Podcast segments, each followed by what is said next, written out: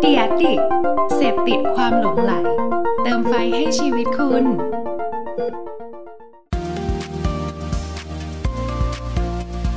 Addict Talk ชวนเพื่อนมาเล่า เมาส์มอยแบบเจาะลึก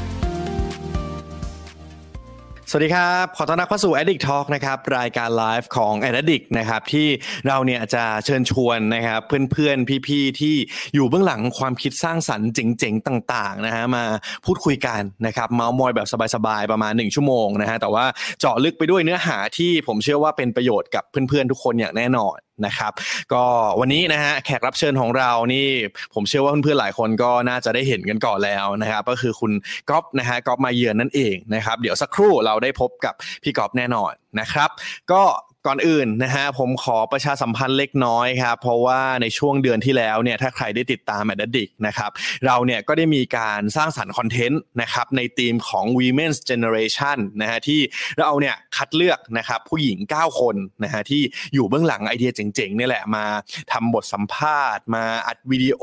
นะฮะมาพูดคุยกันนะครับมีไลฟ์มีอะไรต่างๆ เยอะแยะมากมายเลยนะครับก็ ขอทบทวนให้เพื่อนๆได้เห็นภาพละกันนะฮะว่าช่วง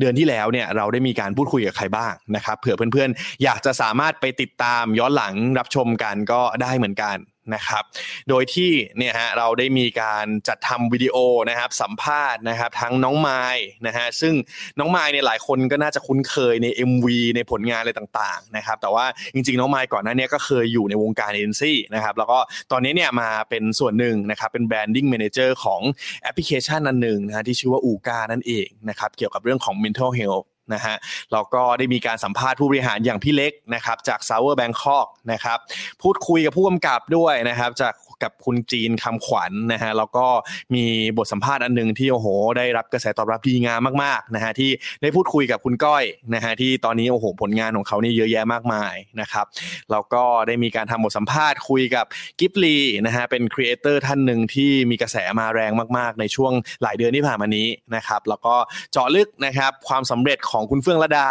นะครับมีการเจาะลึกอาชีพที่แปลกๆเล็กน้อยนะครับอย่าง acting coach กับพี่กุ๊กไก่นะครับแล้วก็มาเปิดใจผู้บริหารกับพี่จุนะฮะจาก Brilliant Million ด้วยนะครับก็นอกจากนั้นนะฮะก็มีการทำ ads on air นะครับก็คือเป็นคอนเทนต์อันหนึ่งของ a d d i c เราเนี่ยแหละนะฮะที่จะทำเหมือนเป็นโฆษณาแบบไม่มีโฆษณาขั้นนะครับให้เพื่อนๆสามารถติดตามโฆษณาได้นะฮะก็มีการรวบรวมโฆษณาแบรนด์ของผู้หญิงนะครับแล้วก็ผลงานจากคุณจีนคำขวัญนนี่เอง นะครับ ก็ยังไงใครอยากจะย้อนกลับไปติดตามอะไรเนี่ยก็สามารถติดตามกันได้นะครับ มีให้รับชมทั้งใน Facebook ทั้งใน YouTube แล้วก็เว็บไซต์ addictth.com ของเราเลยด้วยนะครับโอเคมาเพื่อไม่ให้การเสียเวลานะครับ วันนี้เรามาพบกับแขกรับเชิญของเรากันเลยดีกว่านะครับ พี่ก๊อฟสวัสดีครับสวัสดีครับสวัสดีครับอ่าก็วันนี้นะครับ ต้องขอบคุณพี่ก๊อฟมากเลยนะฮะที่ให้เกียรติมาพูดคุยในไลฟ์ของเรา นะครับ จริงๆผมกับพี่ก๊อฟเนี่ยก็เจอกันตามงานนู้นงานนี้ค่อนข้างบ่อยเนาะแต่ว่าเฮ้ยยังไม่เคยมี session ที่แบบเรามานั่งคุยกันจริงๆจังๆแบบนี้เหมือนกันนะฮะก็น่าจะเป็นวันที่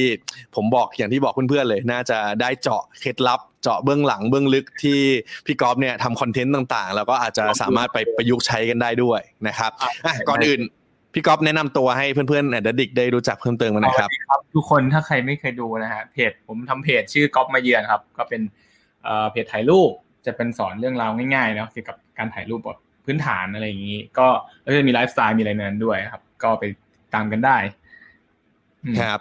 ก่อนก่อนที่ได้ได้ก่อนก่อนที่พี่ก๊อฟจะมาทำก๊อฟมาเยือนเนี่ย ที่ทุกคนน่าจะรู้จักพี่ก๊อฟในนามนี้แหละ แต่ผมอยากรู้ก่อนหน้านั้นนะเออพี่ก๊อฟเคยทำแบบไปทำงานทำอาชีพอะไรอื่นมาก่อนไหมอะเราทำก๊อฟมาเยือนตั้งแต่สมัยเรียนแล้วอะตั้งแต่ตั้งแต่ ประมาณปีสามปีสามปีสามก็เริ่มทำแล้วปีสามปีสามปีสี่ก็เริ่มทำมาแล้วเรื่อยๆ แล้วก็ก็เลยไม่ได้ทำงานประจำครับ ก็คือทำ creator มาตั้งแต่แรกเลย อืมแสดงว่าตอนนี้พี่ก๊อฟตั้งแบบก่อตั้งก๊อฟมาเยือนเนี่ยมากี่ปีแล้วอะน่าจะประมาณห้าปีหกปีนะน่าจะประมาณปีประมาณประมาณประมาณนั้น อืมอืมเออ พี่ผมอยากให้พี่เล่าให้ฟังหน่อยว่าณ moment นะช่วงเวลานั้นนะอะไรมันดลบันดาลใจให้เราเนี่ยทำเพจทำช่องอะไรพวกนี้ขึ้นมา อยากให้เล่าให้ฟังหน่อยคือตอนแรกเราไม่ได้คิดว่ามันจะเป็นช่องทางในการทำทำเงินหรอก ตอนแรกเราเราทำก๊อฟมาเยือนขึ้นมาให้มันเป็นเป็น portที่เราสามารถเอารูปสวยๆของเราอะไปลงแล้วก็คนลูกค้ามาเห็นก็อยากจะจ้างเราไปถ่ายรูป อืมอืมอืมก็ถ่ายเป็นแบบถ่ายวิวถ่ายอสังหาถ่ายโฆษณาบ้างอะไรเงี้ยก็ก็เลยใช้ใช้ความความไวรัลของของสิ่งที่เราทำอยู่อะ ในการให้คนเห็นงานเรา แล้วก็จ้างเราไปถ่าย แต่ก่อนใช้วิธีนั้นในการในการทำในการทำอาชีพนะก็คือ สมมติว่าช่วงไหนงานเงียบๆแล้วเนี่ย ก็ตั้งกระทู้พันทิปขึ้นมา ก็มาเยือนกันอะไรก็ว่าไปแล้วมันก็จะไวรัลคนแชร์แล้วคนก็จะเห็นโอ้ยนี่ถ่ายรูปสวยว่าจ้างมาถ่ายรูปดีกว่า แล้วก็ติดต่องานเราเข้ามา เราก็ก็ได้งานจากการทำคอนเทนต์ออกไป แล้วก็เออช่วงแรกเป็นประมาณนั้นเลย คือนั่นแหละ อืมนี้แสดงว่าตอนณช่วงที่เราเรียนอยู่มหาลัยเนี่ยก็คือ เราก็รับทำอาชีพที่เป็นแบบช่างถ่ายภาพนี่แหละใช่ไหมแล้วก็แสดงว่าเหมือนผมผมคิดว่าคนที่ถ่ายภาพหลาย ๆ คนก็น่าจะเป็นเหมือนที่พี่ก๊อฟบอกแล้วว่าแบบเฮ้ยเราก็อยากจะหาพื้นที่ที่แบบว่าเฮ้ยเอาไว้โชว์ผลงานเอาไว้ปล่อยของเนาะก็เลยเกิดมาเป็นก๊อฟมาเยือน แล้วเออแล้วทำไมต้องชื่อก๊อฟมาเยือนนะพี่อ่าช่วงแรกตอนนั้นมันแบบ เราเรา เราเห็นชื่อเพจแต่ก่อนมันมันจะไม่แฟนซีมาก ชื่อเพจแต่ก่อนมันจะเป็นแบบ ชื่อเราเองแล้วก็ตามด้วยฟโตกราฟีอะไรเงี้ยก็ฟโตกราฟีอะไรฟโตกราฟีอย่างเงี้ยมันมันมันค่อนข้างค่อนข้างเห็นเรามันเยอะแล้วอะไรเงี้ยเราก็เลยรู้สึกว่าตั้งอะไรที่มันแบบแปลกๆแล้วกันตั้งเล่นๆด้วยไม่กะว่ามันมันจะจะโตในขนาดนั้นหรอกก็ ก็เลยจังก็มาเยือนขึ้นมา ตอนนั้นไปดูชอแชงมาชอแชงที่มีจะมีฉากหนึ่งที่เป็นแบบคนหนึ่งผูกคอ แล้วเขาเขียนกำแพงว่า Brook was here แล้วมันภาษาไทยมันเขียนว่า Brook มาเยือน เราก็เลยดูแบบกวนๆดีมันแบบก็ก็กลายเป็นชื่อเราขึ้นมาอืมอืมอืมอืมอืมอืมตอนนี้มีเพื่อนๆเข้ามาทักทายนะครับ ก็สวัสดีคุณก๊อฟนะครับ แล้วก็มีมาแบ่งปันเลยนะฮะว่าความสำเร็จของก๊อฟเนี่ยคือทำให้วัยรุ่นหันมาถ่ายรูปมากขึ้น เออ เป็นมุมหนึ่งที่น่าสนใจเหมือนกันนะฮะเดี๋ยวเราได้เจาะลึกกันแน่นอนนะครับ ใครมีคำถามหรือว่าอยากพูดคุยกับพี่ก๊อฟนะครับ พูดคุยทางคอมเมนต์ได้เลยนะฮะวันนี้เราเป็นไลฟ์นะครับ มา ก็เมื่อกี้พี่กอฟเล่าถึงจุดกำเนิดแล้วเนาะแต่ผมคิดว่าในช่วงห้าหกปีที่ผ่านมาเนี้ยมันก็จะมีจุดเปลี่ยนที่แบบว่าเฮ้ยจากคนติดตามน้อยๆอะแบบพุ่งขึ้นมาแบบโหหลักหลักหมื่นหลักแสนจนตอนนี้มันหลักล้านนะพี่อยากให้พี่เล่าหน่อยว่า ตอนนี้มันมีจุดเปลี่ยนอะไรบ้างที่แบบว่าอยู่ดีๆ แบบคนติดตามเราขึ้นมาแบบมหาศาลเลยฮะคือช่วงแรกเราเราแรกสุดเลยอะคือ เปิดเพจมาแล้วก็อินไว้เพื่อนก่อนเลย อินไว้เพื่อน ให้มากดก็ได้ประมาณหลักสิบหลักร้อยแม่มากดอะไรเงี้ยมันก็ก็โตมาเป็นหลักแบบหลักสิบหลักร้อยต้นๆอะไรเงี้ยแล้วก็เริ่มเริ่มแบบทำคอนเทนต์ละเริ่มแต่ก่อน Facebook มันไม่ได้นิยมการเขียนอะไรใน Facebook ขนาดนั้นนะเพราะว่าพันทิปยังดังอยู่ ตอนนั้นพันทิปกำลังดังแล้วก็เราก็เลยต้องเขียนลงพันทิปเขียนลงพันทิปแล้วก็แบบเอาลิงก์มาแปะเอาอะไรเงี้ย แล้วก็ทำมาเรื่อยๆนะทำมาหลายกระทู้มาก กระทู้แบบถ่ายรูปกรุงเทพกระทู้จุฬากระทู้ภูเก็ตนี่นานทำให้มันแบบ ทำมาหลายปีเลย แล้วก็ทำคอนเทนต์ในเพจด้วย ก็โตมาใช้เวลาประมาณสามปีกว่าสามปีสี่ปีอะไรเงี้ยประมาณสามสามปีกว่า เพจโตจากศูนย์มาประมาณหนึ่งแสนอืมอืมอืมแล้วก็พอตอนนั้นเราเรารู้สึกว่าเราต้องต้องโตมากกว่านี้แล้ว เราจะทำให้มันเป็นอาชีพนะไม่งั้นอยู่ไม่ได้แน่เลย เราก็นั่งเครียดมากเลยนะแล้วก็ก็รู้สึกว่าเราต้องต้องทำอะไรที่มันใหม่ ๆ ขึ้นมา เลยนึกลองทำวิดีโอขึ้นมาดู แต่ก่อนเพจก๊อฟมาเยือนเป็นเพจที่แบบเราเอากล้องบังหน้าตัวเองด้วยซ้ำอะคือไม่มีใครเห็นหน้าเราเลย แล้วก็รูปก็เป็นแต่รูปวิวอย่างเดียว คือตอนนี้เราเราวางแผนแล้วว่า content ของเรามันต้อง mass ขึ้น เราต้องแบบเราต้องเป็นแพลตฟอร์มในการที่ลูกค้าจะใช้เป็นโฆษณา ตรงนี้มันถึงจะสร้างรายได้ได้ ก็เลยทำให้มันแมสโดยการเอาเริ่มมาหันมาถ่ายคนถ่ายคนมากขึ้น แล้วก็เล่าเล่าเรื่องที่มันแบบ คนสนใจอะคนอยากรู้อะไรเราหยิบมาเล่าให้มันง่ายแล้วก็เข้าถึงได้ มันก็พอวิดีโอตัวแรกออกมาปึ้งเรารู้เลยนะว่า อันนี้แหละ นี่คือสูตรที่เราจะใช้ได้อีกสักพักหนึ่งเลย อืม ตอนนั้นวิดีโอตัวแรกที่พี่กอล์ฟทำเป็นวิดีโออะไรอะพอจำได้ไหมฮะไฟคริสต์มาสครับ เทคนิคไฟคริสต์อืมก็เป็นคอนเทนต์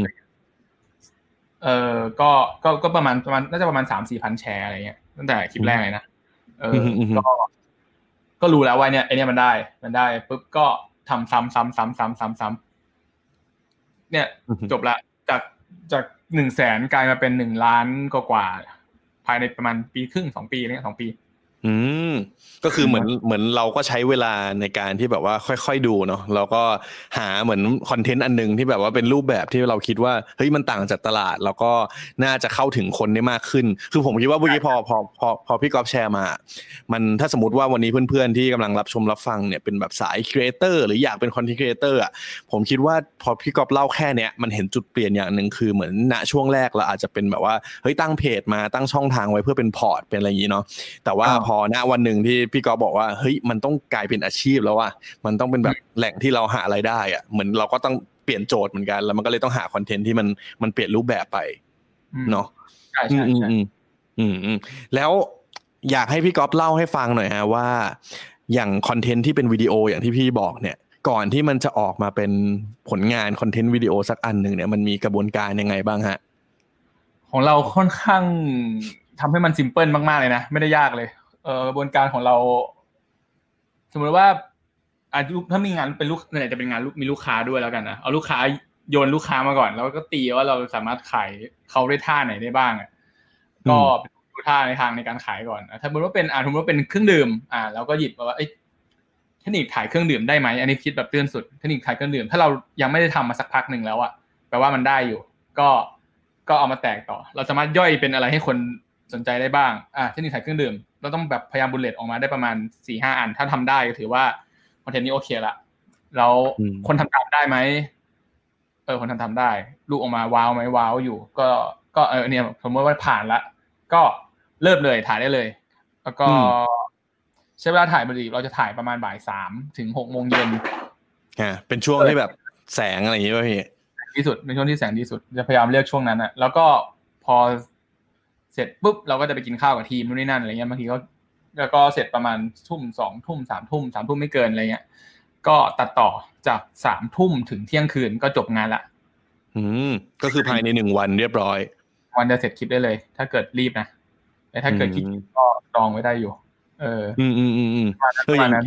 อย่างนี้แสดงว่ามันก็มีงานที่เป็นหลากหลายรูปแบบเนาะอย่างเมื่อกี้ที่พี่กอบอกมันเป็นโจทย์จากลูกค้าใช่ไหมอย่างปกติคอนเทนต์ของพี่กอมันจะมีแบบแบบไหนบ้างอะแบบที่แบบว่าเฮ้ยต้องต้องแบบทำเรียกว่าอะไรอะไปสถานที่เที่ยวหรือว่าเป็นโปรดักหรือเป็นอะไรยังไงบ้างพี่กอลองลองเล่าให้ฟังหน่อยว่ามันมีประมาณกี่แบบอะ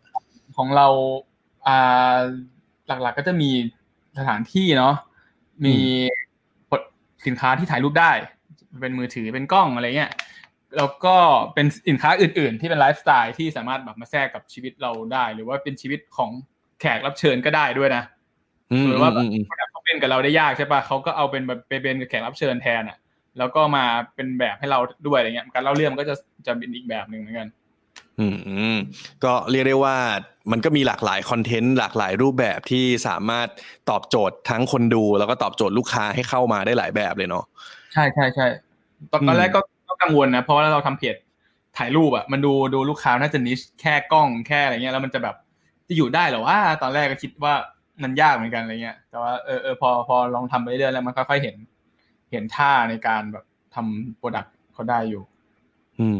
อืมแล้วเมื่อกี้ที่พี่กอฟบอกว่าเฮ้ยมีทีมมาแบบช่วยนู่นนี่คือตอนนี้พี่กอฟทำเป็นแบบเป็นบริษัทป่ะหรือว่าเป็นแบบ เราทำคนมีทีมมันกี่คนหรือว่าเป็นยังไงบ้างฮะตอนนี้ มีมี มีหงเป็นเป็นเหมือนผู้จัดการด้วยเป็นเหมือนเป็นเหมือนทำบัญชีทำคุยงานลูกค้าอะไรเงี้ยแล้วก็ทำไปเสนอราคาแต่ว่าที่เหลือเราก็ยังทำเองอยู่ประมาณแบบหมดเลย ก็คิดงานเองคิดงานเองตัดต่อเอง รับบรีฟเองแล้วก็เกิดงานไปคุยอะไรเงี้ยก็ก็ก็รับบรีฟเองได้ เออเออก็โพสเองเขียนเอง เฮ้ยบ้าน่ะ ไม่คือทุกคลิปที่พี่บอกเมื่อกี้ process แบบที่จบภายในหนึ่งวันนี่คือ ทุกวันนี้เราก็ยังถ่ายทุกอย่างเอง ตัดต่อก็ตัดต่อเอง ใช่ใช่ใช่นอกจากเดือนนอกจากเดือนพฤศจิกากับธันวาที่แบบคลิปจะเยอะมากๆ อันนั้นก็จะมีคนตัดต่อเพิ่มอีกคนนึงอะไรเงี้ย แต่ว่าถ้าเกิดเดือนธรรมดาอย่างตอนเนี้ย ก็ทำเองหมด จนอืมเออพอพอพี่กอบเล่ามาแบบนี้อยากรู้ว่า พี่คิดว่า การที่เราทำเองกับการที่แบบอะสมมติจ้างฟรีแลนซ์หรือหาทีมมาช่วยอย่างเงี้ยมันมันต่างกันยังไงทำทำไมพี่ถึงตัดสินใจแบบว่า เอาวะกูยังแบบลุยเองหมดเลยอย่างเงี้ยเรามีเวลาเรายังสนุกกับมัน เราก็ไม่รู้ให้ให้คนอื่นทำทำไม อืมอืมอืมอืมการทำคอนเทนต์เองอยู่แล้วแบบ คิดว่าแบบทำอะไรใหม่ ๆ ได้บ้าง หรือว่าคิดว่าทำมาลองทำอย่างนู้นดูทำอย่างนี้ดีอะไรเงี้ย ก็ ก็ไม่ยังไม่ยังไม่จำเป็นต้องเพิ่มทีมเฉยๆอะเรายังไม่รู้สึกว่าการเพิ่มคนทำให้งานเราดีขึ้นได้ยังไงบ้างอะไรเงี้ยหรือว่ามันมันขัดใจเราหรือเปล่าเราเราเราอยากลองทำด้วยเองตัวเอง มันอธิบายยากเหมือนกันเนาะอืม หรือว่ามันมันแล้วแต่สถานการณ์มาอย่างที่พี่บอกว่าถ้าสมมติว่าเฮ้ยมันมันแบบมันงานเยอะจริง ๆ อะไรเงี้ยก็คงจำเป็นแหละ ที่จะต้องมีทีมมาช่วยแต่ว่า ถ้าปกติถ้าเรามีเวลามีแบบมีไอเดียก็ลุยเองเป็นก็ง่ายกว่าใช่ไหมฮะ เพราะเพราะว่าอย่างของผมจริงๆตอนแรกก็ก็คิดเหมือนกันนะว่าเฮ้ยเราจะทำคนเดียวต่อไปเหมือนเดิมหรือเปล่าอะไรเงี้ยน่าจะคล้ายๆของพี่กอล์ฟนี่แหละแต่ของผมก็จะเป็นแบบสายพอมันเป็นคอนเทนต์มันพับบิเชอร์ก็เฮ้ยเรื่องจำนวนเรื่องการอัปเดตบ่อยๆ มันก็เริ่มแบบว่าสำคัญมากขึ้นของของผมก็เลยคิดว่าอะมีทีมมามันอาจจะได้อะไรใหม่ ๆ ก็ก็เป็นมุมมองให้ให้เพื่อนๆลองดูเหมือนกันว่าเออจริง ๆ แล้วว่ามันมันมันขึ้นอยู่กับเราแหละว่าเราจะออกแบบสิ่งที่เราทำเนี่ยยังไงว่าว่าจะแบบ อันไหนมันน่าจะเหมาะสมกับสถานการณ์เหมาะสมกับคอนเทนต์แบบไหนมากกว่ากันนะครับ แบบนี้อยากให้พี่ก๊อฟช่วยเล่าให้ฟังหน่อยว่า คือพอพอเห็นที่พี่ก๊อฟทำอย่างเงี้ยแน่นอนว่ามันมีลูกค้าเข้ามาใช่ไหมทุกวันนี้เนี่ยฮะมันมีช่องทางในการหารายได้ยังไงได้บ้างอะฮะพอมาเป็นแบบ content creator แบบเต็มตัวแบบเนี้ยของเราอ่าจะเป็นรายได้จากคนที่จ้างทำคลิปอะถ้าส่วนใหญ่เลย อืมอืมอืมอืม ก็คือลูกค้าที่มาแบบว่ามี product หรือว่ามีอย่างอย่างที่พี่บอกเนาะมีสถานที่มีอะไรต่างๆ ให้ไปใช่ไหมฮะ อืม ประมาณนั้นคือระดับเลยนะ แล้วก็ถ้าเทียบแบบกับแอสเซนต์นี่แบบ ถือว่าน้อยมากแอสเซนต์เราเราไม่ได้เน้นแอสเซนต์เลยแอสเซนต์คือไอ้ทูไปแล้วก็ถ้าเป็นคนอื่นก็อาจจะมีรายได้จากจาก Google ไอ้จากยุคจาก Facebook แล้วมี Facebook Ad ด้วย ที่เป็นอะไรแอสเซนต์ของ Facebook ก็มีนั่นก็ไม่เยอะ เออของเราของเราคือเน้นของลูกค้าเป็นหลักนอกนั้นก็ไม่อืมอืมอืมแต่ว่าถ้าถ้าพอพี่กอบเล่าไปเนี่ยแปลว่ามันก็มีทั้งลูกค้าแล้วก็มีทั้งไอ้พวกคลิปที่เราลงไป แล้วก็แพลตฟอร์มมันก็มีให้เรามาเนาะแต่ว่าก็ไม่ได้เยอะมากมายใช่ไหมอืมน้อยมากอืมเออแล้วอันนี้อันนี้ผมแบบ ถามนอกสคริปต์บ้างนะพี่ คืออยากจะรู้ว่าอันที่แบบว่าเฮ้ยเห็นพี่ไปงานของ Facebook แบบที่มี conference มีอะไรที่ต่างประเทศหรือว่าพอมีอะไรเงี้ย เออ อะไรพวกนั้นคือเวลาที่เขาเชิญไปนี่เขาเชิญยังไง แล้วเขาเชิญไปทำอะไรบ้างอะพี่ เอ้ยนึกก่อนนะจำไม่ได้ตอบพี่ยังไงว่าครั้งแรกสุดจำไม่ได้เลยอะเออเพราะเห็นพี่ไปทั้งแบบเนี้ยของ Facebook ทั้ง YouTube ทั้งอะไรต่างๆวะเออ เออส่วนหลักเป็น Facebook ซะส่วนใหญ่นะยูทูบมีบ้างแต่ก็ไม่เยอะแต่ว่า Facebook อะเยอะทีนี้เขาเออมีแบบงานให้ทำของ Facebook แต่ว่านึกก่อนเขาติดต่อมายังไงวะจะไม่ได้ว่าโทรมาหรือเปล่าจะโทรมาก็ได้นะโทรมาแล้วบอกว่าจะ Facebook ค่ะอะไรเงี้ยเออแล้วก็น่าจะประมาณนั้นนะพี่จำไม่ได้เหมือนกันน่าจะมันก็หลายปีแล้วอะสองปีแล้วอืมแล้วแล้วพอเป็นงานแบบนั้นคือเขาเป็นงานประมาณไหนพี่คือรวมแบบ creator ทั่วโลกเลยป่ะแล้วในงานเขาแบบทำอะไรบ้างอะไรเงี้ยฮะก็ เออจริงมีมีเป็นบล็อกที่เป็นไปอเมริกาอยู่นะ ก็ไปเจอ creator ต่างประเทศ แล้วก็จะมีอัปเดตว่าปีนี้แนวทางของ Facebook กับ Instagram จะไปทางไหนบ้างอะไรเงี้ยเรามีความเห็นเราเห็นยังไงอยากคุยกัน แล้วก็ได้เจอ creator ที่มาจากต่างชาติเขาแต่ละคนก็จะมีความคิดที่มันต่างกัน ก็ได้คุยคุยกันดูก็ได้มุมมองใหม่ๆได้พัฒได้เติมไฟด้วยรู้สึกว่าเออเออไปเจอคนเยอะๆมันก็มีพลังดี อืมผมจำได้แล้วว่า ตอนนั้นที่พี่แบบว่าทำคลิปแบบทุกวันเลยเนาะเออเฮ้ยมีอะไรบ้าง คือไปอเมริกาแล้วแบบวันแรกก็ทำคลิปลงแบบตัดตัดลงตัดลงตัดลงตัดลงเลยอะโหยังเดือด อืมอืมอืมอืมแค่ประมาณสี่ห้าวันแล้วก็ตาย ตายฮะแล้วอย่างเวลาที่แบบว่า คือพอพอที่พอพี่กอบทำคอนเทนต์มาเป็นวิดีโอแบบเนี้ย มีอันนึงผมคิดว่าหลายคนน่าจะสงสัยว่าแบบ เฮ้ย ฉันทำวิดีโอ ฉันอยากจะลงทั้งใน Facebook ทั้ง YouTube อะไรเงี้ยพี่คิดว่ามันมันต่างกันไหมอะตัววิดีโอแล้วแล้วอย่างของพี่คือแบบว่ามีมีทำหลายเวอร์ชันไหมหรือว่ายังไงบ้างอะเออเออของของพี่จริง ๆ คือเวอร์ชันเดียวเพราะว่าขี้เกียจซึ่งจริงๆถ้าถ้าเกิดแบบ ขยันหน่อยนะตัดเป็นสองเวอร์ชันน่าจะดีกว่า คือ YouTube อะ จริง ๆ ความยาวที่มันเหมาะ คือประมาณสิบนาทีขึ้นไป รู้สึกว่ามันจะจะ engagement ดีกว่า คนต้องการดูความยาวที่มากกว่าในใน YouTube นะ แล้วก็การคิดมันไม่เหมือนกันอะการคิดของ Facebook กับคิด YouTube มันคิดต่างกันเลยนะของเรา YouTube มันเหมือนของแถมอะหลักๆเราอยู่ใน Facebook เป็นหลักอยู่ เพราะว่าเรายังไม่ได้มีพลังพอที่จะคิด YouTube แยกอะ YouTube มันจะคิดอาศัยแบบ เรารู้สึกนะว่ามันคิดจากแบบตัมเนลคิดจากชื่อคลิปที่น่าคลิกเข้าไปดูอะแต่ว่า Facebook เนี่ย มันคือคนที่เสพไปแล้วอะแล้วอยากบอกเพื่อนต่อ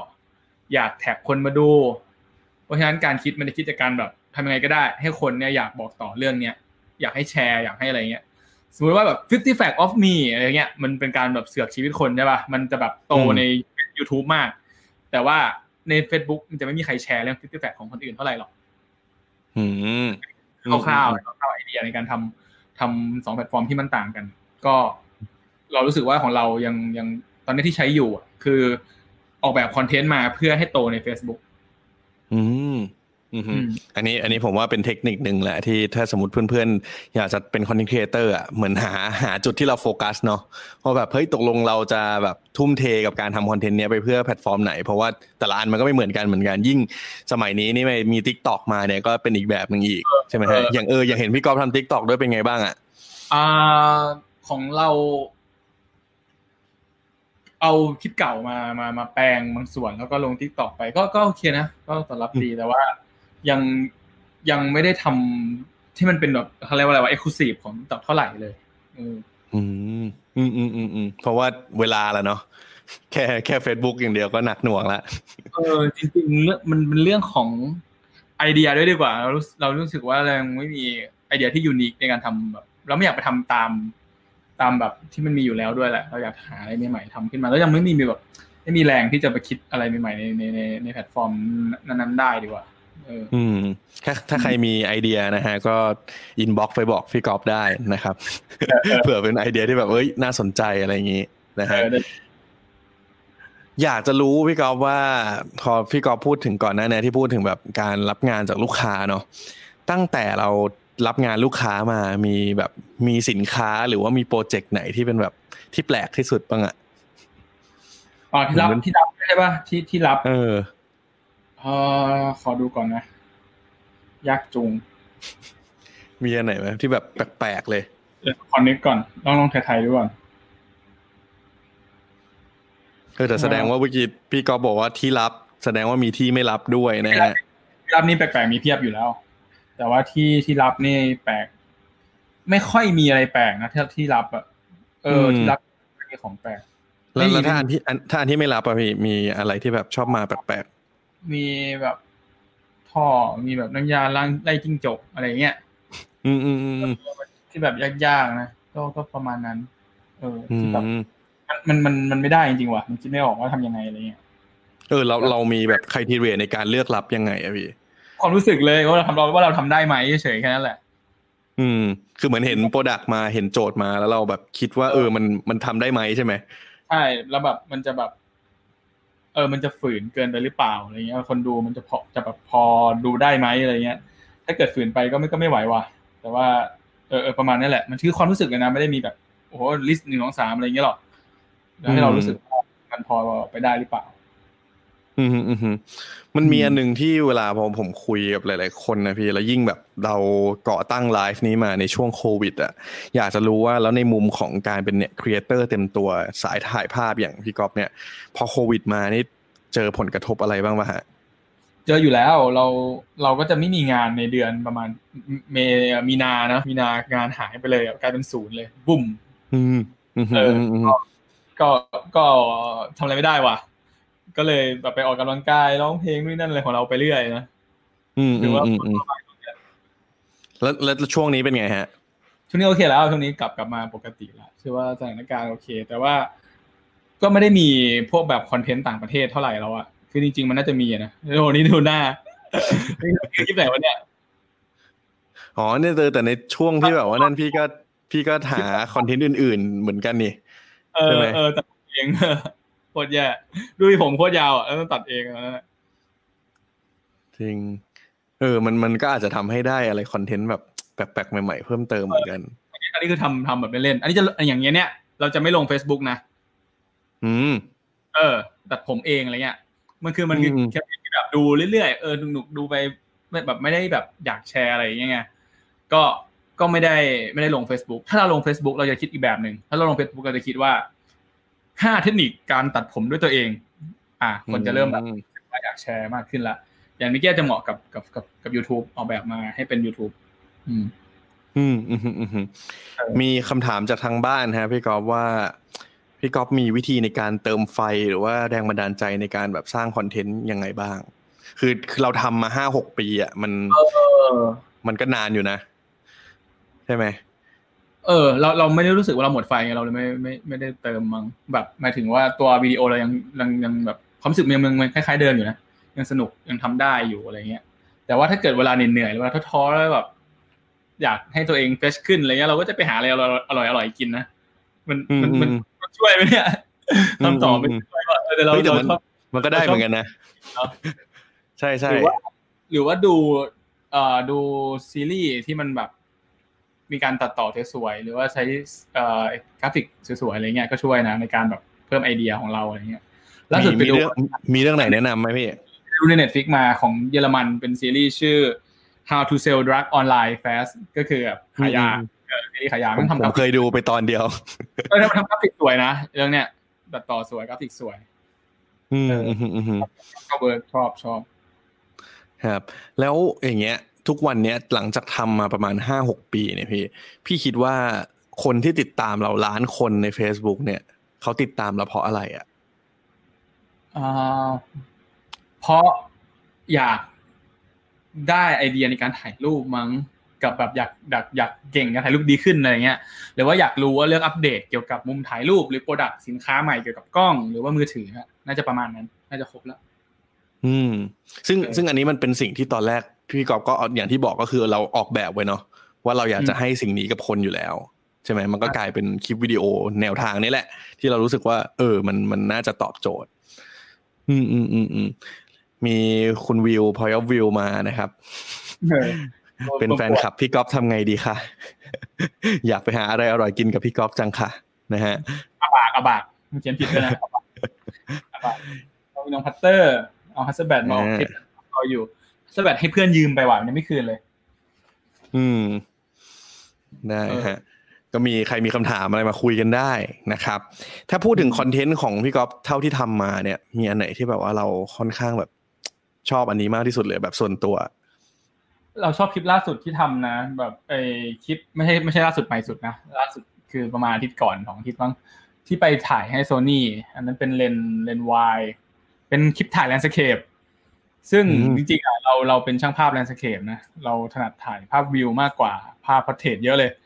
แต่ว่าการการเล่าเรื่องด้วยภาพวิวอะมันไม่เอื้อต่อการทำ content เท่าไหร่ ก็เลยไม่ได้ทำบ่อยมาก แต่ว่ารู้สึกว่าเออพอทำมันก็สนุกดี แล้วก็คลิปนั้นเป็นคลิปที่ถ่ายนานมากประมาณอาทิตย์หนึ่งอะซึ่งปกติเราถ่ายคลิปประมาณสองชั่วโมงไม่เกินสองชั่วโมงสามชั่วโมงไม่เกิน อันนี้ถ่ายประมาณอาทิตย์หนึ่งก็ก็ก็เดือดอยู่สนุกดี อืมห รือว่าคิดแบบมือถือเปิดตัวใหม่ๆอะไรเงี้ยเราชอบเราชอบทำมาก มันสนุกอะ เรารู้สึกว่ามันท้าทายดี แบบเวลาจำกัดสองชั่วโมงต้องส่งงานภายในสองชั่วโมงนะอะไรเงี้ยเรารู้สึกว่ามันแบบเป็นเป็นโจทย์ที่ทำให้เราแบบมีไฟเพิ่มขึ้นมั้งเออการการเติมไฟคือการทำงานเข้าไปอีกป่าวะนี่คือคำตอบของเราการเติมเป็นไปได้หรือหรือการแบบทำอะไรใหม่ๆทำอะไรที่แบบว่าเฮ้ยเราอิน มันก็ช่วยเหมือนกันเนาะเราชอบที่แบบ เออมันมีโจทย์มันเหมือนมันเหมือนทำข้อสอบเลยอะการทำแบบ product ใหม่ๆ ที่แบบต้องทำทันทีอะรู้สึกว่าโจทย์มาอย่างนี้เราต้องตียังไงให้คนแบบชอบในการดูคลิปของเรามากที่สุด แล้วก็เล่า product ได้ดีอะไรเงี้ย แล้วคนจะแชร์คลิปนี้ต่อด้วย มันจะถึงจะตอบโจทย์ที่สมบูรณ์ที่สุดนะ อืม ซึ่งพรุ่งนี้จะมี product ใหม่นะครับ มือถือ ทุกคนรอติดตามกันได้นะครับพรุ่งนี้นะฮะพรุ่งนี้แล้วก็ลงตอนเที่ยงเที่ยงบ่ายๆถ้าเขาตรวจเร็วนะ ถ้าแบรนด์ดูแล้วให้ผ่านก็ลงได้ อืม เรามาดูกันนะฮะว่าพรุ่งนี้จะเป็น product อันไหนนะครับ ซึ่งถ้าใครติดตามผมคิดว่าน่าจะเดาได้แหละ เพราะว่าเขาก็จะมีการเปิดตัวสดๆร้อนๆเลยนะฮะ เออก็สามทุ่มเราจบไลฟ์เราก็จะไปดูพอดี ใช่นะครับ ก็มีมีอันนึงที่อยากจะรู้ของของพี่ก๊อฟเหมือนกันก็คือ แล้วคือพอเราเป็น content creator แบบเนี้ยแปลว่าเราก็ต้องเสพงานคนอื่นเยอะประมาณนึงเหมือนกันนะมี creator คนไหนที่แบบว่าพี่ก๊อฟแบบ ติดตามประจำเลยไหมเรามีคนหนึ่งชื่อ Casey Neistatอืมเขาคือใครครับ เป็นยูทูบเบอร์ต่างชาติคนนี้เราชอบมาก แต่ว่าเขาเลิกเลิกทำไปละเหมือนแบบเดือนหนึ่งแม่งลงคลิปเดียวเลยมันก็ไม่ลงเลยอะไรเงี้ย ตอนนี้เลิกไปละคือช่วงหนึ่งเขาททำคลิปทุกวันเขาเรียกว่าเดลี่บล็อกในการที่เราไปในการเราทำแบบเราพยายามแบบลองดูว่าถ้าเราทำแบบเขาจะพอทำได้ไหมวะอะไรเงี้ย ซึ่งจะจะจะรู้เลยว่าแบบมันยากกว่าที่เราเห็นเยอะมากๆ แล้วเขาแม่งอัจฉริยะมากเขาทำมา ประมาณหนึ่งพันกว่าวันอะไม่หยุด อืมแล้วทุกคลิปของเขาแม่งทำออกมาได้ได้ดีมากเออเก่งมาก ตัดเองด้วย เออเราเรื่องเก่งอืมเราเลยอืมชอบคนนี้มาก อืมอืมอืม มาเรามาพักคุยเรื่องโฆษณากันหน่อยดีกว่านะฮะเพราะว่าจริง ๆ วันนี้เชิญพี่ก๊อฟมาในแอดดิกเนี่ยก็ต้องไม่พลาดคุยเรื่องโฆษณานะครับเพราะเราเป็นสื่อเกี่ยวกับด้านโฆษณาด้านการตลาดอะไรพวกนี้นะฮะจริง ๆ ให้กันว่านพี่ก๊อฟไปนะครับว่าเฮ้ยพี่ก๊อฟมีโฆษณาอันไหนที่แบบเฮ้ยเราประทับใจเราชอบผลงานนี้มากเลยนะฮะสักสองตัวชอบในหลายแง่มุมมากเลยนะ ถ้าเกิดพูดถึงโฆษณาเราแบบ เราเป็นคนที่ดูโฆษณาอยู่กันเพราะเราจบ marketing มาอืมเออื อมอืมโฆษณามาเยอะ แต่ว่าตัวตัวที่ล่าสุดที่แบบส่งไปให้ให้เพิร์ดดูอะคือ คือชอบส่วนตัวเฉยๆชอบแบบเรื่องมุมกล้องเรื่องคนในโฆษณาด้วยอะไรเงี้ยที่แบบเราบอกว่าเราชอบยูทูบเบอร์ชื่อ Casey ใช่ป่ะคลิปหนึ่งในนั้นก็คือคลิปของ Casey เหมือนกันอะได้งั้นเดี๋ยวเราลองไปดูผลงานนี้กันก่อนละกันนะควัรันบนี้คือเคซี่ผลงานนี้มันยาวไหม Allow me อะ to introduce the rest of us. ไม่ยาวแล้วเดียวลองดูกัน We're the makers, the directors, and, and the creators of this generation. We don't have big award shows or huge budgets or fancy cameras, but what we do have are our phones and duct tape and parking lots and guts. And we have ideas we need to share. We know it's not the size of the production that matters, it's what you make. We don't create because we have to, we create because we love to And we've captured billions of moments from different angles, for different reasons, for millions of viewers, but with one thing in common. When we're told that we can't, we all have the same answer Watch me.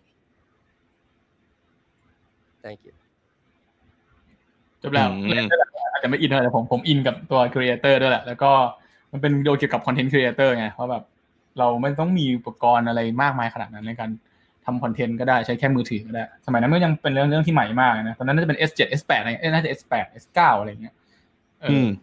เออเออเออเออจริง เพราะว่ามันเหมือนเป็นเป็นคำถามที่แบบเนี่ย พอผมไปคุยกับหลายๆคนน้องๆที่เขาอยากเป็นครีเอเตอร์เขาก็จะถามคำถามนี้แหละว่าเฮ้ยพี่ถ้าหนูไม่มีแบบว่างบในการซื้ออุปกรณ์อะไรต่างๆ เนี่ยจะสามารถทำคอนเทนต์ได้ไหมซึ่งแบบถ้าในมุมพี่กอล์ฟคือคิดว่าไงบ้างฮะอ่าทำได้ทำได้แต่ว่าหมาย ถึงว่าถ้าเรามีงบอะเราก็เพิ่มไปหน่อยก็ได้ เติมอุปกรณ์ให้มันพอมีบ้างก็ได้ถ้าเราเราแบบเราอยากได้อะไรอย่างเงี้ย ก็สมมติว่ามีมีงบก็ซื้อกล้องก็ได้ ซื้อไมค์อะไรเงี้ยก็ช่วยให้แบบคอนเทนต์เราดีขึ้นอืมแต่ถ้าไม่มีงบแบบมือถือก็ก็ก็ใช้ได้ในระดับหนึ่งเหมือนกันอืมอืมอืมอืมอย่างเช่นวันนี้นะฮะ ถ้าใครสังเกตผมมีไมค์มาใหม่นะครับ เรียกได้ว่าเป็นการอัปเกรดเหมือนกันนะฮะ เพื่อคุณภาพในความชัดของเสียงให้ทุกคนฟังนั่นเองนะฮะ ก็เมื่อกี้เป็นผลงานอันหนึ่งนะฮะที่พี่ก๊อฟค่อนข้างประทับใจในช่วงแบบว่าอะเป็นผลงานเก่าๆ ถ้าพูดถึงแบบผลงานใหม่ๆบ้างนะฮะ มีตัวไหนที่แบบที่ก๊อฟรู้สึกว่าเฮ้ยอันนี้มันโดนวะโฆษณาใช่ปะใช่ใช่ใช่ไนกี้ไงไนกี้ที่ส่งไว้ไนกี้ไนกี้ฮะตัวตัดโคตรสวยเลย คือเขาเอาคลิปแบบจากแบบฟุตเทจจากโอลิมปิกมาใช้ด้วยนะ แล้วเขาก็มาแมทช์ด้วยด้วยแบบตัวเองถ่ายเพิ่มอีกอันหนึ่งอะอืม เออมาครับ ทีมงานลองเปิดเสียงมาให้ ผู้ชมได้ดูกัน When we're held back, we'll go farther and harder. If we're not taken seriously, we'll prove that wrong. And if we don't fit the sport, we'll change the sport.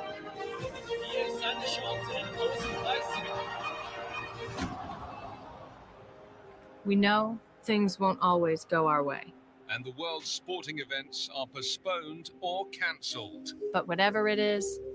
we'll find a way. And when things aren't fair, we'll come together for change. We have a responsibility. to make this world a better place. And no matter how bad it gets, we will always come back stronger. Because nothing can stop what we can do together.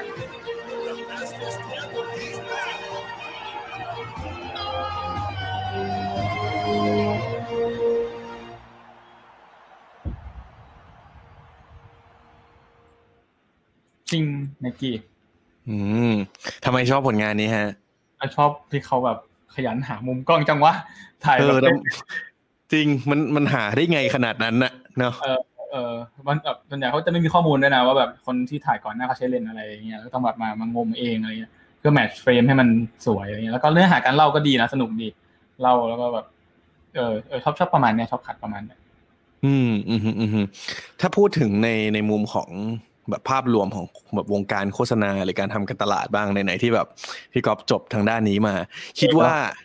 คิดว่าแล้วก็ในฐานะที่เราเป็นอินฟลูเอนเซอร์อยู่แบบเฮ้ยเป็นเป็นส่วนหนึ่งในวงการเนี่ยเออพี่คิดว่าในในปัจจุบันเนี่ยมัน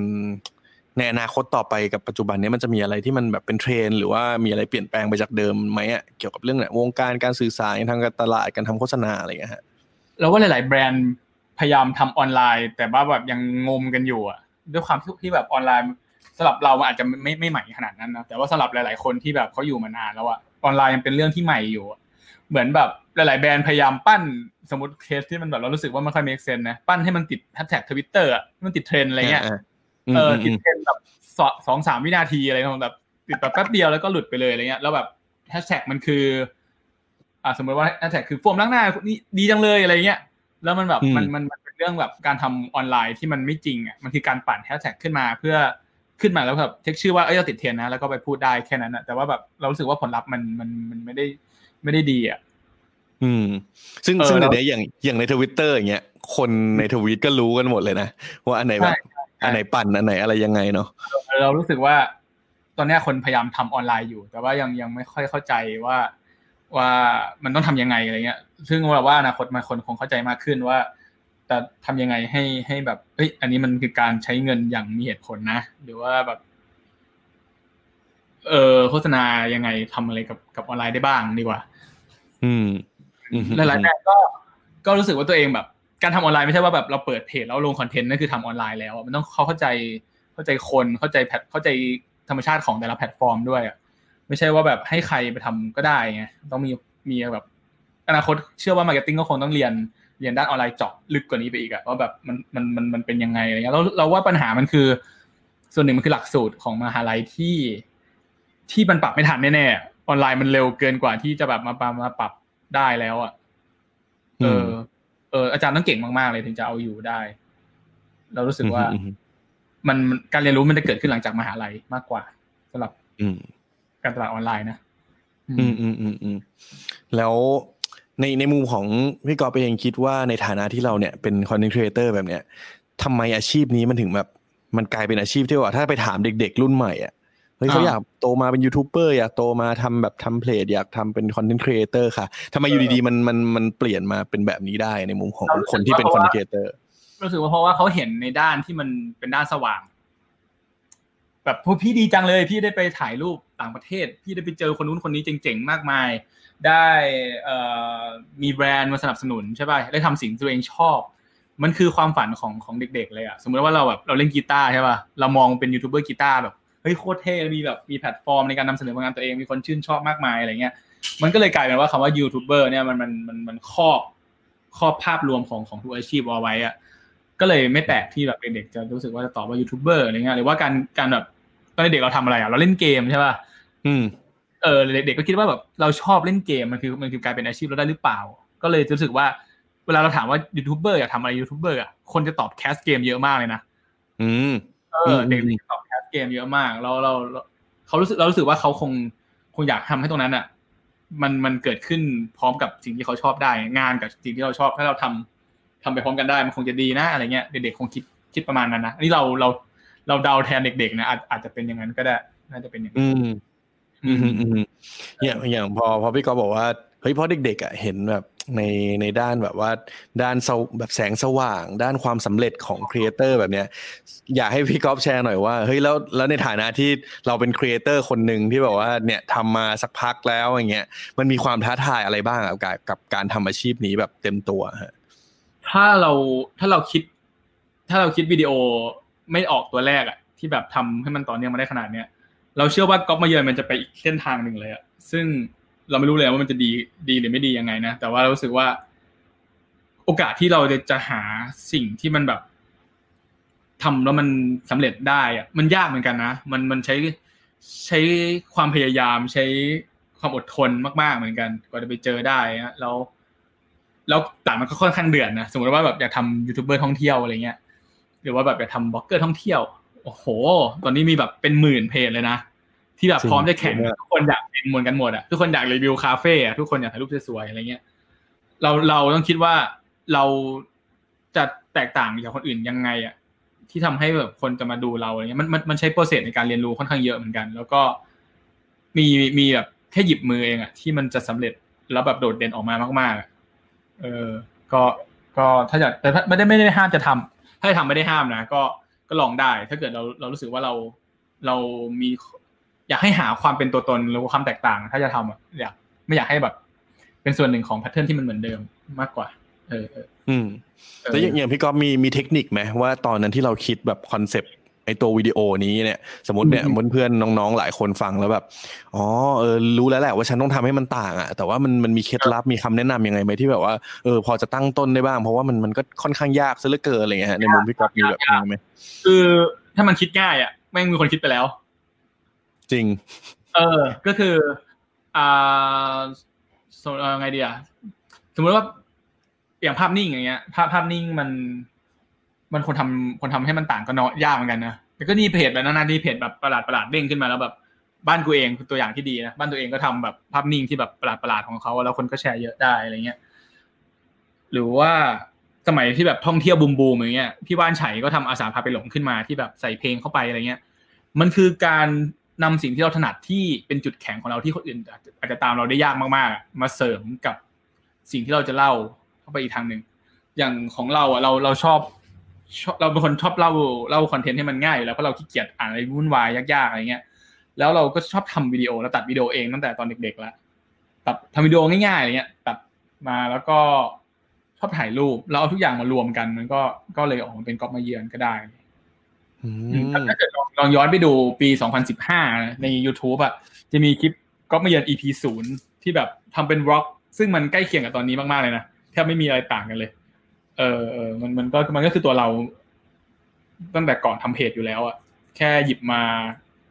ผสมให้มันกลายมาเป็นคอนเทนต์ที่เรา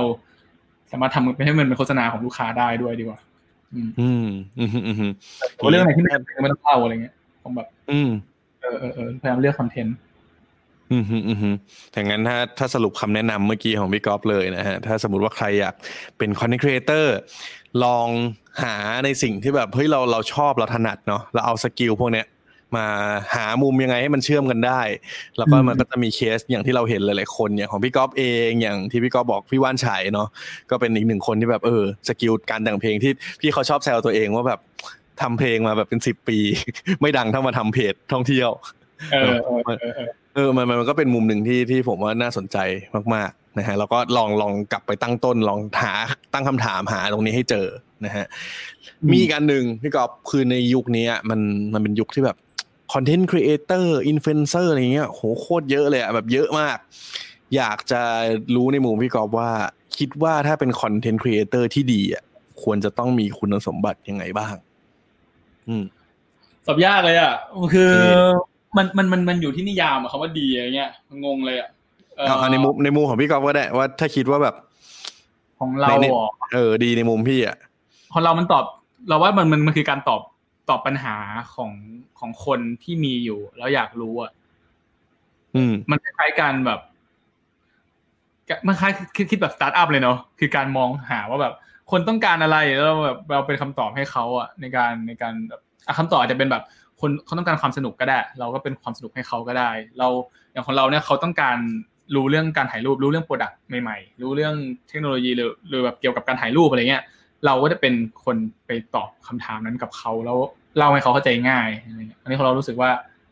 การตอบปัญหาคนนี่แหละ คือคอนเทนต์ครีเอเตอร์ที่ดีละมั้งหรือว่าแบบไม่ทำอะไรผิดกฎหมายด้วย ไม่ไม่แบบไม่รับแบรนด์แอลกอฮอล์หรือว่าไม่ไม่ทำอะไรแบบ ไม่พูดให้ใครเสียอะไรเงี้ยหรือว่าไม่รับพนันไม่รับอะไร เออไม่ทำอะไรนอกนอกกรอบเกินไปอะไร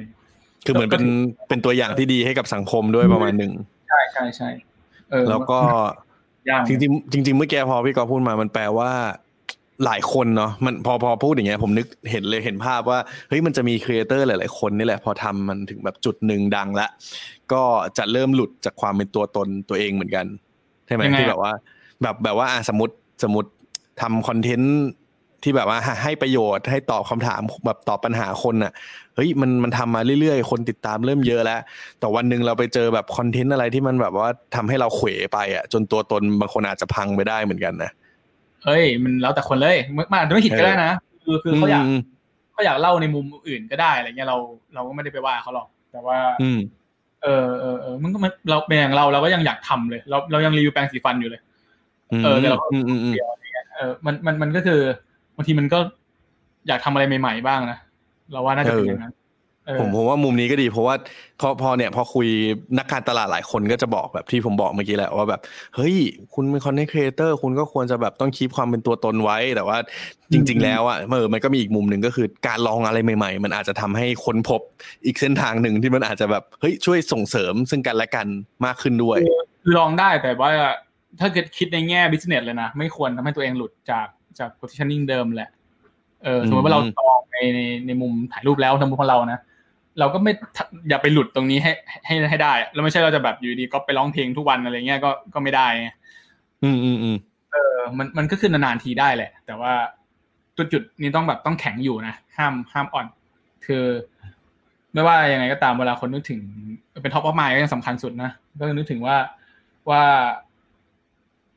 เอ้ยพูดถึงกล้องก็ต้องต้องแบบนึกถึงเราอะไรเงี้ย พยายามให้มันเป็นอย่างนั้นให้ได้ อืมอืมอืมอืมนะฮะมาช่วงท้ายๆกันแล้วนะครับ ประมาณสิบกว่านาทีนะฮะถ้าสมมุติว่าตอนนี้เพื่อนๆที่รับชมอยู่มีคำถามอะไรเนี่ย จัดกันมาได้เลยนะครับ เดี๋ยวเราจะให้พี่ก๊อฟมาตอบคำถามกันนะครับ มีอันหนึ่งพี่ก๊อฟอยากอืมจะให้แนะนำหน่อย ว่าถ้าสมมติว่าน้องๆเด็ก ๆ เนี่ยเขาอยากจะซื้อกล้องสักตัวหนึ่งควรจะพิจารณาจากปัจจัยอะไรบ้างดีฮะอ่า ภาพนิ่งหรือวิดีโออย่างนี้ก่อน เออ ต้องต้องตอบคำถามนี้ก่อนเลยใช่ไหมภาพนิ่งอะหรืสอมมุติวิดีโอสมมติผมเอาวิดีโอแล้วกันคอนเทนต์วิดีโอเดี๋ยวนี้อะมาแรงวิดีโออืมเราก็ต้องตอนนี้มันจะมีอยู่ประมาณที่เราชอบนะมีอยู่มีอยู่สองรุ่นแล้วกัน มี R R Z V อยู่ข้างๆเลยเนี่ยอืม Z เอ่อตัวนี้ก็ work แล้วก็มี G7X G7X Mark 3อันนั้นให้น้องสาวยืมไปยืมไปเปรียบเทียบ อยู่ในช่องเนอะเพื่อนมาดาน้องสาวคุณก็แฟนคลับเยอะมากนะฮะเออเป็น G7X อะไรเงี้ย ตัวอย่างเงี้ย อืมอืมอืมอืมอืมตัวที่วิดีโอ work แต่มันก็ไม่ได้ work perfect ขนาดนั้นหรอก มันก็มีข้อเสียอยู่อะอย่างตัวตัวเนี้ยกันสั่นมันค่อนข้างค่อนข้างโอเค ดีอยู่ แต่ว่าโฟกัสห่วยแตกมาก ส่วนอันนี้โฟกัสโคตรดีเลย แต่กันสั่นไม่ดีเท่า อืมเออมันแบบ มันไม่ออกแบบกล้องให้มันสมบูรณ์สักทีอะ หรือว่าระยะเลนส์ก็ยังไม่ได้แบบ perfect มาก 24อะไรเงี้ย คือจริงๆ ถ้าเกิดจะถ่ายตัวเองด้วยอะไรเงี้ย ระยะมันควรสักประมาณแบบ 16 ก็ยังดีอะ16 18อะไรยังพอได้ แต่ว่า 24 มันจะแคบไปนิดนึง ก็เลยเรายังไม่มีกล้องวิดีโอที่ถ่ายตัวเองที่ perfect ที่สุดอืมไม่มีปัญหาครับเออเออถ้าเกิดเราทำบริษัทกล้องเราคงทำไปละกล้องที่แบบบล็อกที่โคตรดีอะไรเงี้ย อืมอืมอืมแต่ว่าอย่างเงี้ยสมมุติว่าเวลาเลือกก็แสดงว่าเราก็ต้อง ดูอย่างเมื่อกี้พอพี่กอฟบอกว่าถ้าเป็นวิดีโอ สิ่งที่ควรให้ความสำคัญก็คือเรื่องการสั่นใช่ไหมอ่าแล้วก็เรื่องอะไรเรื่องเรื่องโฟกัสเรื่องเรื่องเสีอะไรยงก็ได้เสียงก็สำคัญ เรื่องเสียงอืมเออแบบพวกนี้มันต่อ external ไมค์ได้ ต่อได้เกือบหมดแล้วแหละเดี๋ยวนี้คนมันค่อนข้างค่อนข้างแบบไม่กัดกันละมีรูแดงๆนะใส่ไมค์ได้อืมอันนี้เนี่ยอันนี้ mark สอง mark สามอันนี้ mark สองไม่มี mark สามจะมีแล้วเออเออเออเออประมาณนั้น มีคำถามมันหนึ่งที่ผมเห็นจากคอมเมนต์แล้วก็อยากจะถามพี่กอฟก็คือ ไอ้ signature ที่โยนกล้องโยนมือถือของพี่อะมันมีที่มาอย่างไงอะคือมันเกิดจากแบบเราตั้งแต่เราเรียนตั้งแต่มปลายแล้วเราชอบแบบตอนมปลายชอบอย่างเงี้ยชอบเอาขวดน้ำมาโยนปิดฝาก่อนเออเดี๋ยวๆเนี่ยชอบเอาแบบขวดน้ำอย่างเงี้ยมาโยนอย่างเงี้ย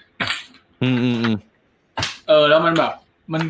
ก็โยนโยนอะไรไปเรื่อยรอบตัวนะแล้วก็มันมีคลิปหนึ่งที่เราไปโยน แล้วแบบเปิดคลิปไปโยนอย่างเงี้ย สวัสดีครับ เออแล้วคนก็คอมเมนต์เยอะ เรารู้สึกว่างั้นโยนไปเรื่อยๆแล้วกัน ก็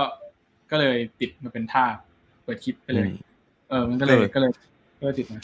ซึ่งมันมันเป็นจุดเด่นอันหนึงเหมือนกันนะเนี่ยมีมีเพื่อนๆคอมเมนต์ว่าเฮ้ยมันมันเป็นเอกลักษณ์อันหนึงที่แบบทำให้ทุกคนจำแบบพี่ก๊อฟได้เหมือนกัน เออเออเออเออแบบโชบัคงดีเอิญนะบังเอิญบังเอิญถือว่าบังเอิญเราไม่ได้ไม่ได้คำนวณไว้ขนาดนั้นหรอก แต่ว่า พอเราเห็นว่ามันแบบเฮ้ยมันได้แล้วก็เลยหยิบเอามามาทำให้มันเด่นขึ้นดีกว่า เออ อืม แล้วแล้วเวลาพี่ก๊อฟชวนแขกรับเชิญอะ พี่เลือกแขกรับเชิญยังไงบ้างอะคือแบบเราก็จะเห็นนะมีบางคนก็จะเป็นแบบสาวๆน่ารักน่ารักบางคนก็จะเป็นแบบเฮ้ยดาราที่มีผู้ติดตามเยอะๆอะไรเงี้ยหนึ่งคือไม่โป๊ไม่เลือกคนโป๊ซะส่วนใหญ่ดีกว่าประมาณแบบเก้าสิบเก้าสิบห้าเปอร์เซ็นดีกว่า จะไม่แบบไม่มีโปรไฟล์ที่แบบ เออมันเขาจะกลัวว่าภาพลักษณ์ที่แบบโป๊มันอาจจะเสี่ยงต่อแบรนด์ได้ไงหรือว่าอืมส่วนใหญ่ก็คือเป็นคนที่รู้จักหมดเลยนะเรียกว่าอืมเก้าสิบเปอร์เซ็นต์ดีกว่าเก้าสิบเปอร์เซ็นต์คือคนที่รู้จักหมดเลย รู้จักอยู่แล้วอะไรเงี้ยคล้ายๆกันที่ไลฟ์ของผมก็พอกัน เออ มันจะแบบอืมอาจจะไปเจอตามอีเวนต์เจอตามนู่นตามนี่อะไรเงี้ยแล้วแบบก็ก็ก็ชวนมาได้ส่วนใหญ่เป็นเพื่อนกันนะแรกๆก็จะเป็นเพื่อนกันหมดเลย อืมอืมอืมอืม แล้วพอแบบต่อไปไปเรื่อยๆอะมันก็จะมีแบรนด์ที่แบบ request คนนี้คนนู้นคนนี้มาหรือว่าชวนมาให้ก็มีอะไรเงี้ย ก็ก็ก็ไม่ไม่ยากพอเราทำวิดีโอเยอะๆอะเราจะแบบค่อนข้างมีความเป็นธรรมชาติอยู่และการจูนกับคนแปลกหน้าเนี่ยไม่ใช่เรื่องยากบางทีเรารู้สึกว่าเราสนิทกับแขกรับเชิญมากๆที่เราเพิ่งเคยเจอกันก็ได้อะไรเงี้ยเพราะว่าคนที่แบบทำงานในวงการอะจะแบบจะค่อนข้างจูนกันง่ายเราเราเลยรู้สึกว่าไม่มีปัญหาจะจะถ่ายกับใครก็ได้ อืมอืม อืมอืมอืมอืมผมว่าอันนี้น่าก็น่าสนใจ เพราะว่าแบบถ้าเวลาพูดถึงการแบบถ่ายภาพหลายๆคนก็จะพูดแบบเฮ้ยเราต้องมีแขกรับเชิญไหมหรือว่าเราจะอะไรยังไงไหมซึ่งอย่างอ่าอย่างที่พี่ที่พี่กอฟบอกก็คือสุดท้ายแล้วมันมันก็เป็นองค์ประกอบหนึ่งที่ก็สำคัญเหมือนกัน อาจจะต้องออกแบบอย่างที่เราเห็นภาพไว้เนาะว่าเฮ้ยอยากให้ภาพมันออกมาประมาณไหน คุณจะโป๊เลยไหม คุณจะยังไงมันก็ขึ้นอยู่กับภาพลักษณ์ขึ้นอยู่กับกับบิสเนสกับลูกค้าที่มันมีโอกาสจะเข้ามาด้วยนะฮะใช่ใช่ มีอันนึงครับ ที่อยากจะถามพี่ก๊อฟแล้วก็คิดว่าหลาย ๆ คนน่าจะอยากรู้ฮะ ก็คืออหลังจากนี้พี่กอฟมีแผนจะทำอะไรแบบเพิ่มเติมในอนาคตอีกบ้างไหม เราอยากออกแบบถ่าย landscape ต่างประเทศว่ะทำ exhibition ทำอะไรเงี้ยแต่ว่าปีนี้มันโดนเลื่อนหมดเลย ก็เลยเออรอไปก่อนอืมประมาณนั้นแล้วก็ จริงๆเรื่องคอนเทนต์เราก็ค่อนข้างค่อนข้างอยู่ตัวแล้วนะก็ทำไปเรื่อยๆ จนกว่าจะรู้สึกว่าเราโดน disrupt ก็ค่อยดิ้นกันต่อ อืมเออพี่พี่คิดตอนนี้ก็พี่คิดว่าเดี๋ยวมันจะมีอะไรมา disrupt เราอีกอะยังไม่มีว่ะ ยังคิดไม่ออกเลย ตอนนี้พยายามคิดอยู่เหมือนกัน แต่แบบเรายังยังนึกไม่ออกเหมือนกันว่าใครจะมา disrupt เราได้ แบบเพราะเราค่อนข้าง niche เนี่ยเราแบบเราไม่ได้อยู่ในวงการ mass ขนาดนั้นนะเราเรารู้สึกว่ายังไม่มีใครมา disrupt เราเท่าไหร่ เออ แต่ก็ก็ประกาศไม่ได้นะก็ก็เสียวๆอยู่ อืมอืมอืมอืมแล้วก็ผมผมคิดว่าอันนอกจากนี้นอกจากเรื่อง landscape นอกจากอะไรต่างๆอะอย่างที่เราคุยกันระหว่างทางว่าแบบแพลตฟอร์มอื่นๆเนาะอย่าง TikTok อย่างเงี้ยอย่างที่พี่ก็บอกว่าเฮ้ยเดี๋ยวรอคิดไอเดียก่อน ถ้ามันได้อะไรขึ้นมาก็คงแบบลุยเต็มที่ใช่ไหมแต่เราว่าเรารู้สึกว่ามันยังไม่มีท่าให้แบรนด์เข้าได้อะเรายังไม่แบบ branded content ของ TikTok มันยังไม่ไม่มีอะไรที่มันแบบ work กับเราขนาดนั้นอะเราเลยยังไม่ได้อืมไม่ได้ขนาดนั้นไม่ได้ทุ่มมากอืมเออแต่ พี่พี่พี่ TikTok ก็น่ารักนะเขาเขาชวนมาทำอะไรเงี้ยก็เลยช่วยเขาก็ช่วยเราอะอืมอืมอืมแน่นอนอืมเออจริงฮะ เพราะว่าเหมือนกันของผมก็แบบ เฮ้ยทำ t ิ k t o k แล้วมันก็ได้ explore อะไรแบบอีกโลกหนึ่งเลยอะจนทุกวันนี้แบบแทนที่ผมจะเข้า Instagram เนี่ยเริ่มเข้า t ิ k t o k เยอะกว่าด้วยซ้ำนะฮะ ไปดูอะไรเพลินมันมีได้ง่ายๆไอเดียต่อต่ออีกแบบหนึ่งแนวแนวทิกตอกเนาะก็ก็ก็อืก็มสนุกดีแบบหนึ่งๆ อืมฮึอืมฮึได้ฮะ ก็วันนี้จริง ๆ ผมคิดว่าถ้าเพื่อนๆได้ติดตามฟังหน้าแรกเนี่ย น่าจะได้แบบความรู้นะได้เห็นทั้งประสบการณ์ของพี่กอฟแล้วก็แบบได้อยู่แล้วเคล็ดเป็นเป็นเคล็ดลับเป็นคำแนะนำที่ผมคิดว่าน่าจะไปปรับใช้ในการแบบว่า ไม่ไม่ว่าคุณจะทำครีเอเตอร์ในสายแบบว่าสายไหนก็ตามอะผมว่าน่าจะไปปรับใช้กันได้เยอะค่อนข้างเยอะมากๆนะฮะสุดท้ายอยากให้พี่กอฟฝากหน่อยละกันนะครับว่า ถ้าสมมุติว่า อืม คนที่แบบว่า มันจะคล้ายๆที่เราคุยไปแล้วอะแต่ว่าอยากให้พี่กอฟฝากอีกนิดอีกทีหนึ่งว่า ถ้าพูดถึงคนที่ไม่ยังไม่เคยเริ่มทำคอนเทนต์เลยอะแล้วอยากจะเริ่มทำคอนเทนต์อยากจะเป็นครีเอเตอร์อย่างเงี้ยพี่กอฟอืมมีคำแนะนำยังไงบ้างฮะเอ่อแต่แนะนำว่าอุปกรณ์ไม่มีผลเท่าไหร่นะสามารถใช้มือถือ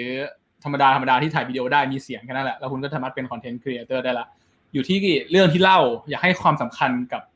เรื่องที่เล่าสำคัญที่สุดละการรูปแบบการเล่าเล่ายังไงให้แบบคนสนใจอะ กับเนื้อหา เน้นตรงเนี้ยให้สัมให้มันแข็งมากๆอะ แล้วแบบเรื่องอุปกรณ์นี่จะเป็นเรื่องเรื่องรอง แล้วพอเราทำไปเรื่อยๆอะแล้วเราค่อยๆเติมอุปกรณ์เข้าไปทีหลังได้ค่อยๆ up production เข้าไปก็ได้ หรือว่าจะไม่ up ก็ได้นะ เพราะว่าการ up production มันคือความบางทีบางทีนะมันคือความห่างกับคนดูมากขึ้นอะการถ่ายสวยไปอะทำให้เราเราห่างจากคนดู engage มันจะจะจะออกต่ำลงอะการทำการทำให้มันธรรมชาติถือว่าบางทีเป็นข้อดีด้วยซ้ำการทำคอนเทนต์อืม อืม ได้ฮะก็เป็นเป็นคำแนะนำที่ส่งท้ายนะฮะผมคิดว่าก็ก็ค่อนข้างชัดเจนว่าเฮ้ยอุปกรณ์ไม่สำคัญ โฟกัสเรื่องเนื้อหา โฟกัสเรื่องไอเดีย แล้วก็พยายามเนี่ยทำอย่างต่อเนื่องทำมันต่อไป แล้วก็ถ้าผมหยิบจับไอ้เรื่องที่ตอนแรกพี่กอฟแนะนำมาเสริมเพิ่มเติมก็คือหาเรื่องที่ตัวเองแบบว่าสนใจหา skill ที่ตัวเองถนัดจริงๆอะเอามารวมๆกันนะฮะแล้วก็ลองสร้างสรรค์ผลงานออกมาดูนะครับ โอเค วันนี้ผมคิดว่าน่าจะ พอดีนะฮะหนึ่งชั่วโมงนะครับก็คิดว่าเพื่อนๆก็น่าจะได้อะไรกันเยอะมากเลยครับเวลาได้เป๊ะมากเลยนะใช่ใช่ผมพยายามจริง ๆ วันนี้คือคือต้องต้องบอกพี่กอฟว่าถ้าวันนี้ประเด็นที่เรา list กันมามันค่อนข้างซีเรียสนะในอนาคตผมคิดว่าเฮ้ยเดี๋ยวหาแบบ session แบบชิวๆมานั่งคุยกันบ้างนะครับได้อะไรที่แบบเฮ้ยไม่ไม่ต้องแบบจริงจังกันมากนะฮะพี่กอฟฝากผลงานหน่อย ถ้าสมมุติว่าเพื่อนๆอยากจะติดตาม กอฟมาเยือนติดตามได้ที่ไหนบ้างฮะ Facebook ก๊อฟมาเยือนครับทุกคนแล้วก็ YouTube ก๊อฟมาเยือนเหมือนกัน หรือว่าจะเป็น Instagram ก๊อฟวอชเฮียก็ได้นะครบได้ฮะก็วันนี้ขอบคุณพี่ก๊อฟมากครับ เดี๋ยวไว้โอกาสหน้าเชิญชวนมาอีกนะฮะแล้วก็ถ้าถ้ามีอะไรใหม่ ๆ ก็บอกผมได้นะครับ เดี๋ยวจะมาแบ่งปันให้เพื่อนๆได้รู้จักกันแน่นอนนะครับ วันนี้ขอบคุณพี่ก๊อฟมากครับสวัสดีครับขอบคุณครับ ก็เป็นอีกหนึ่งวันนะฮะที่โอ้โหผมเนี่ยนั่งฟังไปก็จดไปนะครับ มี ในคำแนะนำมีเทคนิคเยอะแยะมากมายเลย ที่ผมรู้สึกว่าเป็นประโยชน์กับเพื่อนๆ แน่นอนนะครับไม่ว่าจะเป็นคอนเทนต์ครีเอเตอร์หรือแม้แต่นักการตลาดด้วยนะเพราะว่าวันนี้พอพี่กอฟมาแบ่งปันมุมมองของการเป็นคอนเทนต์ครีเอเตอร์แบบนี้หลายคนก็จะได้เห็นเหมือนกันว่า ถ้าเวลาเราต้องไปร่วมงานกับอินฟลูเอนเซอร์กับคอนเทนต์ครีเอเตอร์เนี่ยเราควรจะร่วมงานยังไงนะฮะก็ลองดูครับ แล้วก็ใครที่เข้ามาระหว่างทางนะครับถ้าอยากจะติดตามรับชมย้อนหลังนะครับก็สามารถติดตามรับชมย้อนหลังได้ครับทั้งใน Facebook ใน YouTube นะครับรวมถึงพอดแคสต์นะฮะสามารถ search ได้เลยครับ Addict Talk นะครับแล้วก็จะสามารถมาติดตามนะฮะแขกรับเชิญที่มาพูดคุยกับเราหลาย ๆ คนเนี่ยได้เลยนะครับ ก็ ช่วงหลังๆนี้นะครับ ถ้าใครติดตามเนี่ยจะเห็นว่าไลฟ์เรานี่ก็ลดปริมาณมานิดนึงนะครับ เพราะว่าจริงๆ คือค่อนข้างวุ่นนะฮะตอนนี้ผมคิดว่าหลายคนพอกลับมาสถานการณ์ที่ปกติมากขึ้นเนี่ยก็จะวุ่นมากขึ้นนะครับ ดังนั้นเนี่ยเราเนี่ยยังไม่หายไปไหนนะฮะแต่ว่าอาจจะลดเหลือสัปดาห์ละประมาณ 1 ครั้ง 2 ครั้งนะครับ ยังไงก็ติดตามกันดูนะฮะเพราะว่าเดือนนี้เนี่ยผมแอบเกริ่นไว้ก่อนเลยละกันว่าเป็นเดือนที่ผมจะพยายามคัดเลือกคอนเทนต์ครีเอเตอร์ที่เป็นระดับแบบท็อปๆของไทยเนี่ยมาพูดคุยกัน นะครับยังไงก็ฝากติดตามกันด้วยนะครับทั้งในช่องทางเว็บไซต์นะครับ addictth.com แล้วก็โซเชียลมีเดียต่างๆนะครับ addictth นั่นเองนะครับวันนี้ขอบคุณทุกคนมากครับที่ติดตามรับชมไลฟ์ Addict Talk นะครับไว้เจอกันตอนหน้าครับ ขอบคุณครับ สวัสดีครับ